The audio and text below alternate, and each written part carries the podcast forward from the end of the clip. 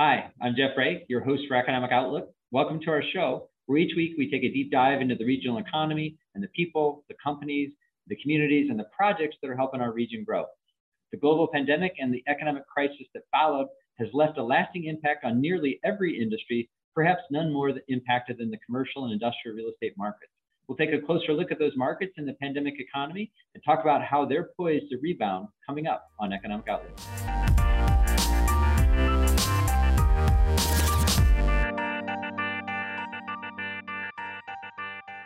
The pandemic has caused a shift in people's shopping and dining habits and has forced companies to work remotely instead of in person. Those things have impacted the commercial and industrial real estate markets in a negative way, but will those impacts last? We're sitting down today for a conversation about real estate in a pandemic economy.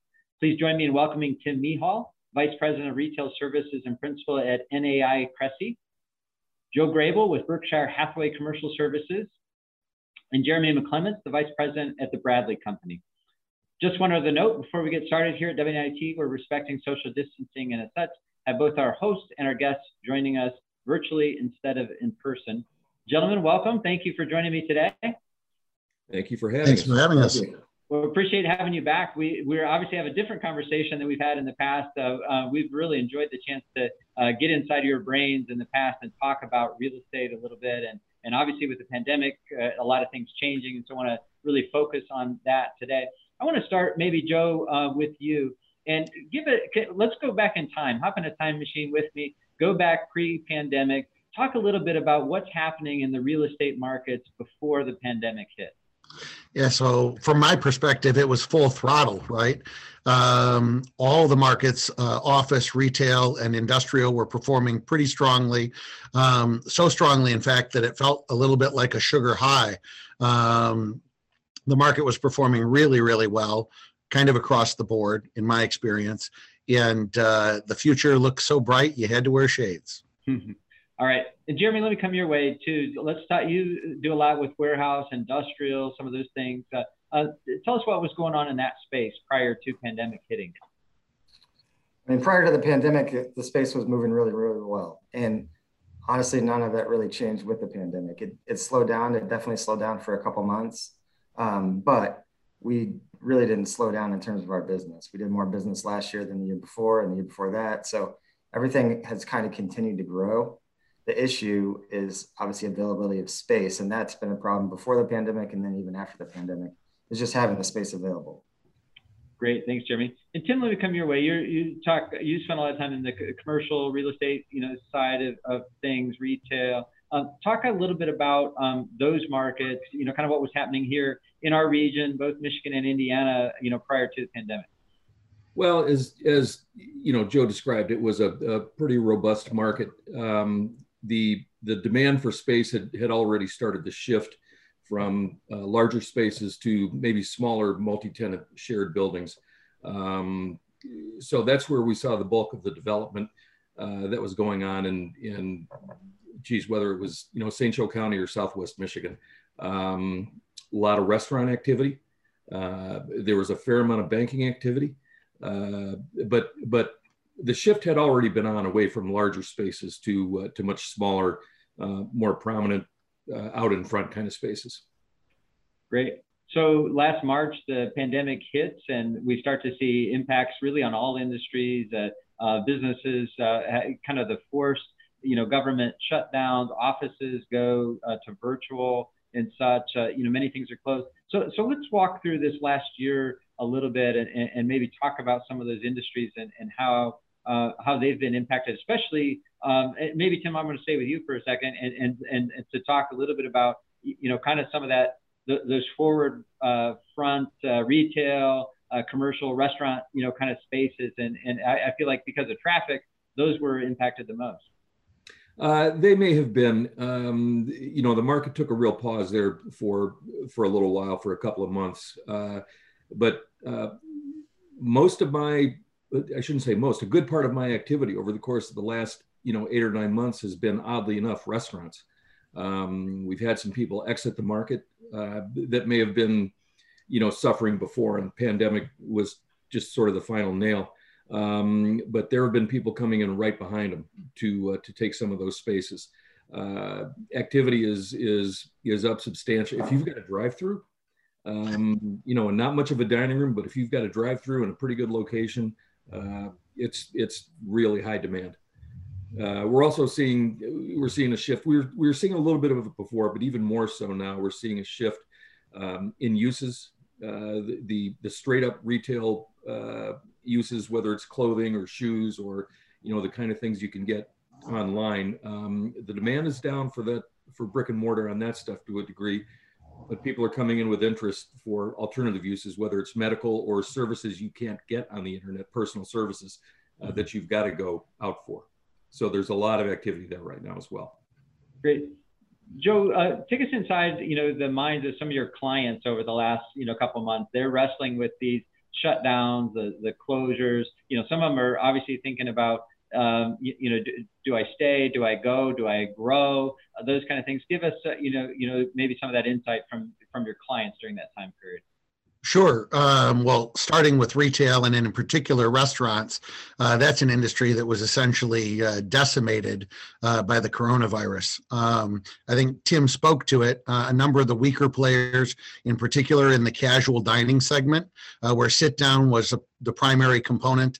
Um, it really accelerated maybe things that were inevitable. But we saw TGI Fridays and Applebee's, large, well capitalized chains, close stores, and lots and lots of sit down restaurants that were mom and pop operations uh, just go out of business, period. And uh, although I think the early um, PPP loans and EIDL loans uh, were well intentioned. The rollout of that was so clunky that for the smaller, less capitalized operators, uh, they were out of business before the age aid showed up. So, um, so that was a really difficult transition. Um, interestingly, here we are a year later, and Tim's absolutely right. A number of those boxes that went dark quickly uh, we've already got demand for those restaurant spaces. And the real winners in this have been the folks with uh, predominantly carry out delivery type models. So I would be really surprised if there's a pizza store in St. Joe County that lost money last year, whether they're branded or unbranded. Uh, the same thing for the delivery sandwich shops and, and other folks that have a large delivery component. And we've seen a big growth in our market of some of the delivery services like Grubhub and the likes, uh, incredibly popular right now. On the office side, uh, there's been a pretty radical transformation. Lots of folks that can are working virtually, and that's beginning to trigger serious questions about uh, if I've been functioning reasonably well for six, nine, 12 months, do I really need that office space at all? Can I work 100% virtually? Um, I suspect the answer is no, that folks will discover that over the long haul. But it's certainly a temptation. You get to ditch a whole bunch of overhead right up front. So there are lots of businesses evaluating that as a change in the business model. Jeremy, I'll come your way to continue that office uh, discussion. You, your company obviously plays in that space quite a bit as well too. Uh, what, what, kind of observations from your um, office uh, customers about uh, not only navigating the last year, but sort of the path forward? I think you know everybody just like the guys are mentioning. Everybody's looking at their the entire picture of their office right now and what that looks like going forward in the future, and definitely right sizing what that looks like. So while that market um, was a little bit slow, like everything else at the very beginning of the pandemic, there's a lot more activity within the market right now with companies trying to figure out sizing and what they're going to look like moving forward. So, you know, our company is a great example of that. I, ha- I come into the office occasionally if I need to get things done, but I don't need to be in the office. And so everybody's taking a hard look at what that is and it looks like for their business and their company and trying to figure out what the plan is moving forward. I think, you know, keeping social distancing in mind and what that looks like with your employees is a really big deal, but also um, access and IT support and what all that looks like on the office side. So everything's changing with Zoom and with Teams and all these different opportunities that we have to be remote but at the same time, there's something to be said for getting into the office. And so I think it's more just a right sizing that's happening right now, and activity still remains strong. Certain segments and areas like downtown has a little bit more vacancy rate than usual. Um, and so everybody's just trying to figure out what that looks like right now. Joe, I want to come back your way for a second, more of a, let's call it global perspective, or, or maybe not global, but let's call it United States uh, perspective. And, and so it, it, seemed to be pre-pandemic. There was some trends to uh, for larger urban areas. Uh, that uh, um, that there was a lot of growth and, and development happening there. Uh, the pandemic seems to have uh, um, you know have some people thinking whether they want to be in those urban areas. Are there you know national trends that uh, that we should be able to take advantage post pandemic? Did, did, did this teach companies lessons that uh, uh, uh, that, that, they'll learn about you know kind of where they want to locate uh, you know based on you know big cities versus smaller more rural help us understand any lessons learned there yeah, unquestionably, in my mind, and there's been a lot of press around this, uh, the urban centers uh, had created incredible demand. I'm talking here about uh, New York, San Francisco, the Bay Area, Chicago, what have you. And I think a combination of uh, the pandemic, uh, already existing very high housing prices, and then also in some cases some civil unrest like what we saw in downtown uh, Chicago it absolutely uh, made people think twice. If you don't get any of the amenities like the restaurants and the ability to go to plays or opera or what have you, if you don't have availability of any of those things, I think some people are asking themselves, why am I paying $4,000 a month in rent? Right. Uh, when I could be back home in South Bend, Indiana, renting for 800 or a $1,000 a month. And I've witnessed that firsthand where uh, um, tenants of mine have relocated from LA or New York City um, and of course, they had connections already in the area, uh, but they made a decision that uh, they were unwilling to pay that kind of a premium for that kind of a life experience. And so I think, at least in the short term or short to intermediate term, there is going to be a flight from some of these really expensive places. Um, over the long haul, I still think New York City and the Bay Area, uh, you know, will have compelling value propositions. But uh, in the short to intermediate term, there's no question our area, our region is going to benefit from folks moving back to the Midwest. Jeremy, I want to talk in, back to industrial a second. You said things had, had been really good this last year. Obviously, early on the pandemic, supply chains had been interrupted. Companies had had had shut down. Uh, have has the much like Joe was talking about has has the pandemic taught us certain lessons in the warehousing distribution? Are there advantages to to being here that uh, uh, that they weren't quite as clear uh, pre-pandemic, but but might have been exaggerated by uh, by impacts during the pandemic? Absolutely. I think you know the biggest issue during the pandemic for was that a lot of manufacturers uh, shut down for eight weeks. You know, eight to ten weeks they were shut down, and when they're shut down, they can't make product, and so then you run into supply chain issues. And I think people are really looking at their supply chain right now and what that looks like, whether they're getting their product from across the United States or they're getting their product from overseas everybody experienced delays there, which impacted what they were able to manufacture and what they were able to do when it kicked back on. You know, the RV industry is a great example of that. Those guys had to shut down for eight weeks. And during that time, everybody was really getting sick of being at home inside their house with their kids. So they wanted to get outside, they wanted to get in RVs. And they started buying up those dealer units that were on lots already, but they weren't able to make ones to backfill those units. And so they ran into a you know couple month delay in terms of getting their product out the door. And then the suppliers had the same issue. So they couldn't get their products from overseas or they couldn't get their products from other places. And it just created a, a gigantic problem. So i think a lot of people are looking at the total supply chain for their business and how it works and operates. And the amazon effect of what we've even seen locally here amazon coming here amazon going to fort wayne amazon doing another million square feet in fort wayne these big box distribution centers are going to keep growing and they're going to keep going.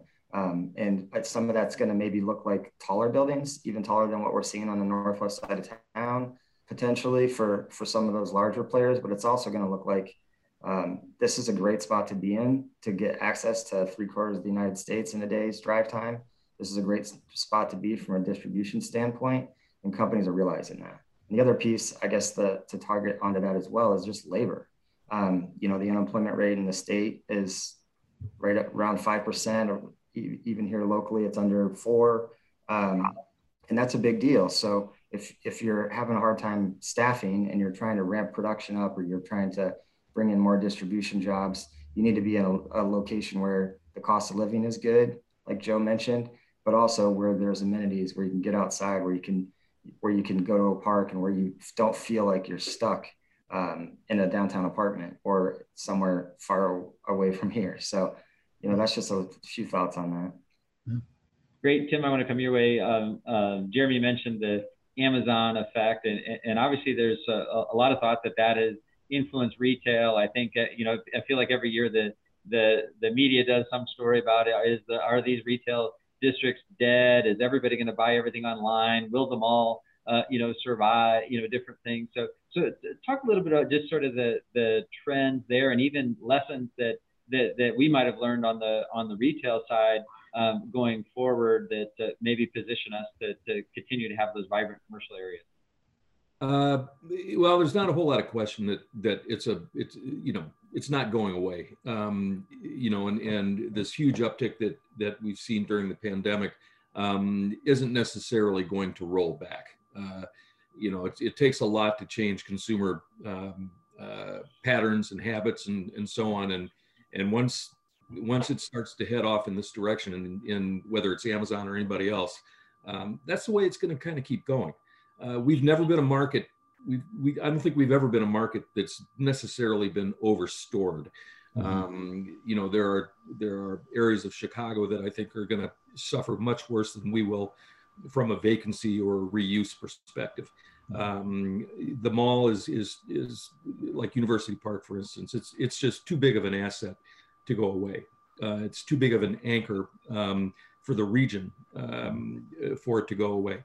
You know, I can see the Sears uh, parcel, the, the entire 16 acre parcel, however big it is, being completely redeveloped, you know, for a multi-use kind of a deal. There may be some multifamily aspect. I don't know this, but I can see a multifamily aspect to it. Um, you know, still entertainment can still be a, a big uh, uh, a component to something like that, but it's going to be you know, it, it's not going to be another department store. Um, and that's and that's because department stores are were on their way out or suffering anyway. And you know, the pandemic really is it, is just going to it's going to be a pretty seismic shift in the long term way some of these assets are going to be used. It's not going away. It'll just be it'll be repurposed and and reused yeah, if I could just follow that on. Um, Tim was talking about the retail disruption, and uh, I think traditionally everybody has thought that the service industry is pretty well immune from those same trends. Pretty hard to get a haircut by Amazon, right? But what's uh, what's happened though is the profitability of those stores has absolutely been uh, impacted by uh, the pandemic and changing buying patterns. So what happens is when people don't get a haircut for eight weeks or 10 weeks, they may be inclined to get a haircut less frequently going forward. And I think same store sales, even now, are significantly trailing what they used to be. The other thing is uh, in the hair salon industry, again, an industry you would think would be totally unimpacted by the internet. Um, product sales, the the mousse or the shampoo or what have you. That's a significant component of those stores' profitability, and folks have shifted their buying uh, patterns, and as a result, the uh, those chains are selling significantly less product because now people are ordering that product online instead of getting it from their salon, and that's not true just for the quick service chains, but even the high end salons are selling less high end product because people have gotten in the habit of buying their product online as a result of the past year. So sometimes there can be completely unanticipated shifts to even service businesses and their their business model. So maybe a haircut gets more expensive. Uh, I'm still not going to get my haircut on Amazon, but uh, but the revenue model is going to have to change for them. And some of those tenants will have to change their revenue model or they're not going to be able to afford the rents they've been paying in the past. Let's shift a, a second and talk downtowns uh, in particular. It seems, you know, uh, uh, pre-pandemic, we, we had some nice success, whether it was, you know, Goshen or Elkhart or South Bend or Mishawaka or Niles or Buchanan. There were a lot of uh, Plymouth, a lot of great activities happening in the downtown um, here in our region, whether that be, uh, you know, restaurant or office or different things. I think people are, are really interested in their center city and, and what's happening. Any post pandemic trends, will some of that downtown interest uh, r- remain strong or, or are there things that we should worry about in the, in the downtown area? Tim, do you want to speak to that? I was going to say, who wants to jump on that one? Um, I, you know, as long as the residential patterns, I think, as long as the residential patterns keep uh, you know, keep shifting and keep focusing in downtowns. Um, you know, the need for the services and the need for the amenities, um, I think, is going to continue to be there. Uh, I've, I've been in over the course of the last couple of days. I've been in downtown La Porte, downtown Goshen, downtown Plymouth. Don't ask me why, but but I've been in, in a lot of these smaller downtowns, and the traffic is is still just huge. I mean, there's there's still there's still plenty of activity, and there and and there's still things going on. Now, I'm not sure if it was just a lot of you know uh, passing through traffic that kind of thing but but they were they were busy. There was a lot of people in those downtowns.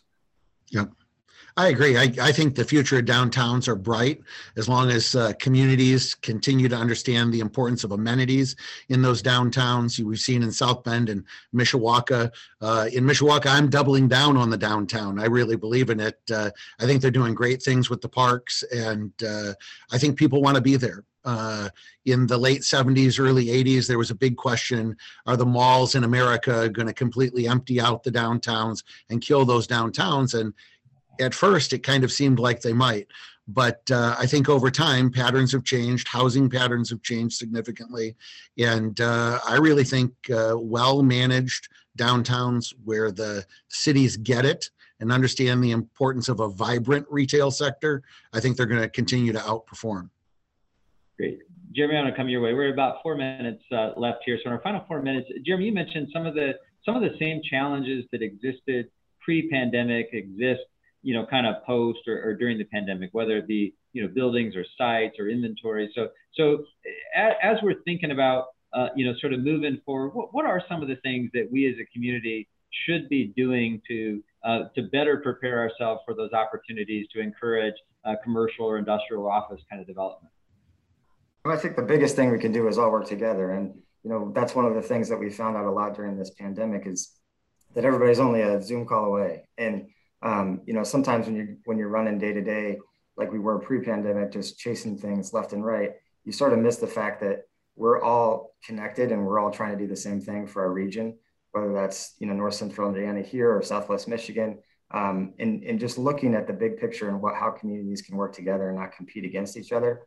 You know, you and I had talked a few weeks ago about the labor force and where labor is coming from St. Joe County to Elkhart County and what that looks like back and forth between the two. And I think all that's important, um, but it's also important to look at housing and to look at what you're doing in your like like these guys were just mentioning the downtown core, what that looks like, amenities outside. I think focusing in on what we can do together as communities, how we can grow together as communities, and how we can be more regional focused is going to make a really big difference in setting us apart. It's going to set us apart for site selectors who are looking at these market and for companies who are looking to the market, and then just being able to tell the story about what what we have to offer in this region and what we have to offer from the college standpoint, from you know young adults and, and kids and housing and our downtown areas and what the amenities that we have and, and how to sell those amenities. And then just the way that we can distribute and bring product from from here to other places in the country and also produce it here and get it to other places in the country. And being able to talk through that important is very important kind of to the growth of the future i see. Joe i want to come your way kind of follow up on, on that question. So what in our last two minutes what, what are the kind of uh, if there's an elected official, you know, watching, if there are community leaders here, what are some of the things the community um, can be and should be doing to help the clients that you're bringing here, um, you know, be ready to go?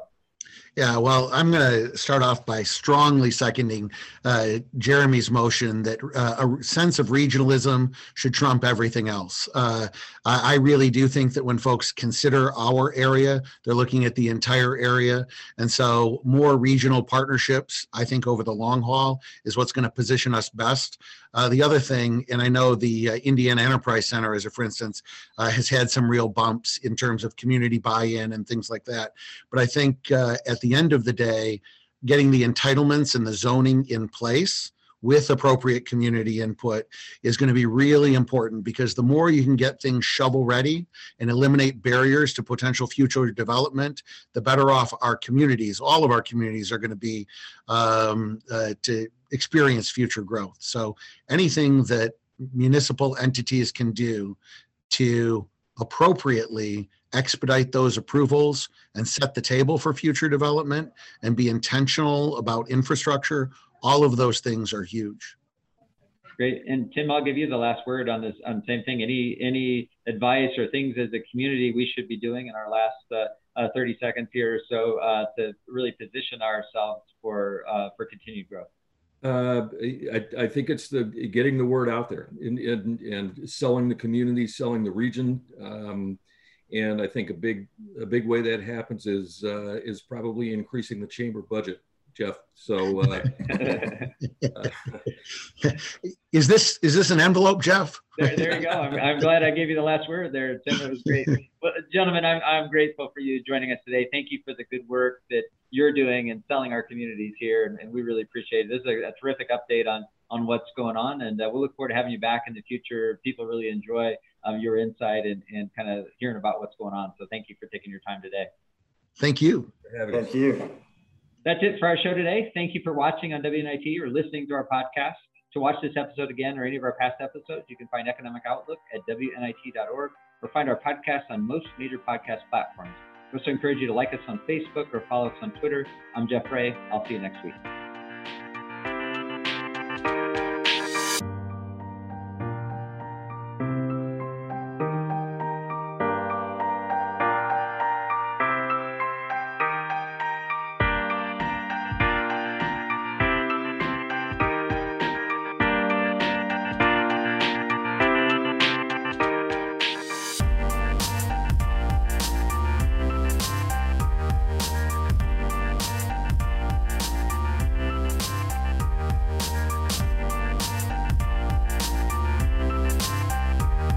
WNIT local production has been made possible in part by viewers like you. Thank you.